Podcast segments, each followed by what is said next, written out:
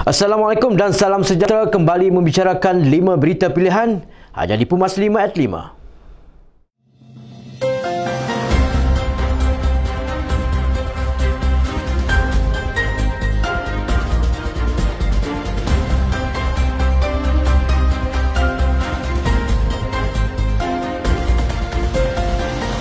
Gerakan Tuntut Malaysia tuntut menyerahkan dokumen salah guna kuasa oleh bekas tiga ahli Parlimen AMNO kepada Suruhanjaya Pencegahan Rasuah Malaysia SPRM.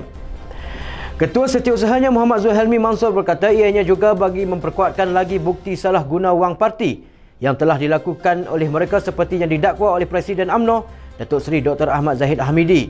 Ahli Parlimen yang dimaksudkan ialah Ahli Parlimen Jeli, Datuk Seri Mustafa Muhammad, Ahli Parlimen Masjid Tanah Datuk Wira Mas Emeritir Samsudin dan Ahli Parlimen Bagan Serai Datuk Dr. Nur Azmi Ghazali. Beliau turut meminta pegawai SPRM yang bertanggungjawab terhadap siasatan kes ini disiasat kerana menghentikan siasatan terhadap mereka semata-mata kerana telah melompat parti demi menutup kes salah guna tersebut. Presiden AMNO Datuk Seri Dr. Ahmad Zahid Hamidi berkata beliau tidak melayan desakan berundur sebaliknya perlu memimpin parti untuk kejayaan lebih besar menjelang pilihan raya umum ke-15 kelak. Ketua Penangan Badan Perhubungan AMNO Negeri Terengganu merangkap Ketua AMNO bahagian Marang Datuk Nikdir Nikwanku berkata kedudukan Presiden AMNO mesti dikekalkan kerana pelbagai kejayaan telah dicipta parti di bawah kepimimpinannya. Beliau turut meminta agar AMNO Terengganu bersama-sama semua ahli dan penyokong parti mengiktiraf kejayaan parti di bawah pimpinan Ahmad Zahid termasuk kemenangan dalam pilihan raya kecil dan pilihan raya negeri yang lalu serta kejayaan mengambil alih Perak dan kejayaan BN di Sarawak. Ketua UMNO bahagian Ledang Datuk Dr. Hamim Samuri meluahkan kesyukuran atas perhatian Datuk Seri Ismail Sabri Yaakob menggalas tanggungjawab dengan baik sebagai Perdana Menteri selain berterusan memperjuangkan keadaan rakyat yang berdepan dengan kenaikan kos sara hidup. Katanya pendekatan proaktif bantuan keluarga Malaysia BKM tambahan adalah relevan dan sedikit sebanyak mengurangkan beban rakyat yang berhadapan dengan beban kewangan.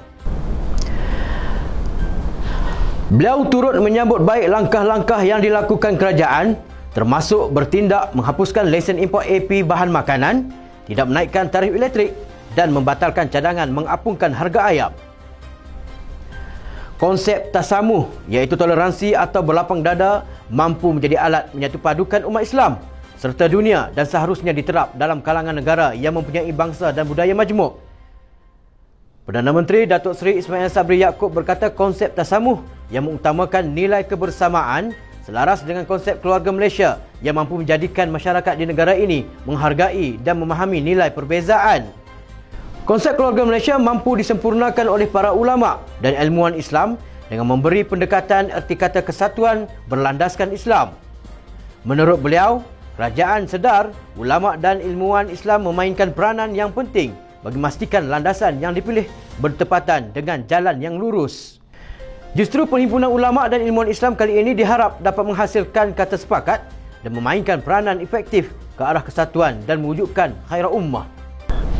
Pemerhati politik dan pengamal undang-undang Datuk Muhammad Zaid Ibrahim berkata Barisan Nasional BN perlu memenangi pilihan raya umum ke-15 bagi memberikan perubahan kepada sistem perundangan negara Tegas beliau, perkara yang paling penting perlu dilaksanakan adalah memberikan kebebasan kepada institusi dalam perundangan daripada terikat antara satu sama lain.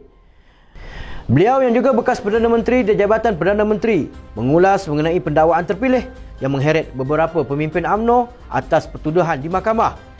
Beliau meluahkan kekeliruan apabila melihat perbicaraan Presiden AMNO Datuk Seri Dr. Ahmad Zahid Hamidi dan bekas Perdana Menteri Datuk Seri Najib Tun Razak yang hanya mereka berdua sahaja didakwa berdasarkan pertuduhan dihadapi. Tambah beliau perkara sebegini tidak boleh dibiarkan kerana dibimbangi memberi kesan kepada masa hadapan negara. Sekian dari saya Al-Faiz Abdul Hamid. Jangan lupa temu janji kita Isnin hingga Jumaat jam 5 petang. 5 berita pilihan hanya di Pumas 5 at 5. Assalamualaikum dan salam keluarga Malaysia.